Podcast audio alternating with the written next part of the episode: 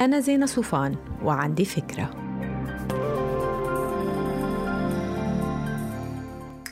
هاي.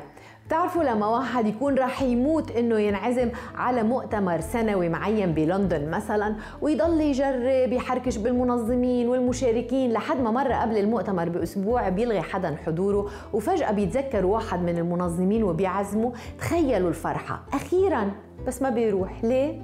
لأنه مش عامل فيزا. بالحياة في ناس بتجي لهم فرص أكثر من غيرهم. أنا معكم بس كمان في ناس بتيجي لهم فرص وبيضيعوها لأنهم ما استعدوا لها.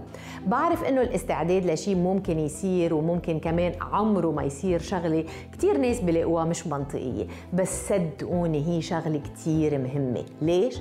لأنه إذا حلمنا إنه نلقي محاضرة بمحفل علمي عن المشروع اللي عم نشتغل عليه بس رحنا سجلنا حالنا بوقت الفراغ ب workshop public speaking وقعدنا نتعلم أصول الخطابة أو الحديث أمام الملأ.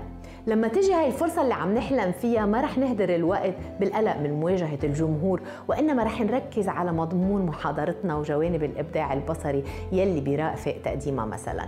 يمكن الموضوع مش علمي بالمرة يمكن أنا بحب الطبخ وبشارك هالشغف مع متابعيني على وسائل التواصل الاجتماعي.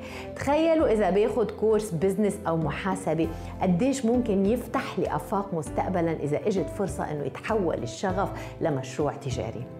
كمان العلاقات العامة مهمة وكيف منقدم حالنا وجها لوجه بمحيط عملنا وبالدايرة الأوسع وكمان على وسائل التواصل الاجتماعي. تذكروا إنه كتير ناس بتربح أو بتخسر فرص بسبب عدد ونوعية الناس يلي عندها شي منيح تقولوا عنا ما تنسوا تعملوا download للفكرة تعطوها rating وتساعدوني بنشرة. bye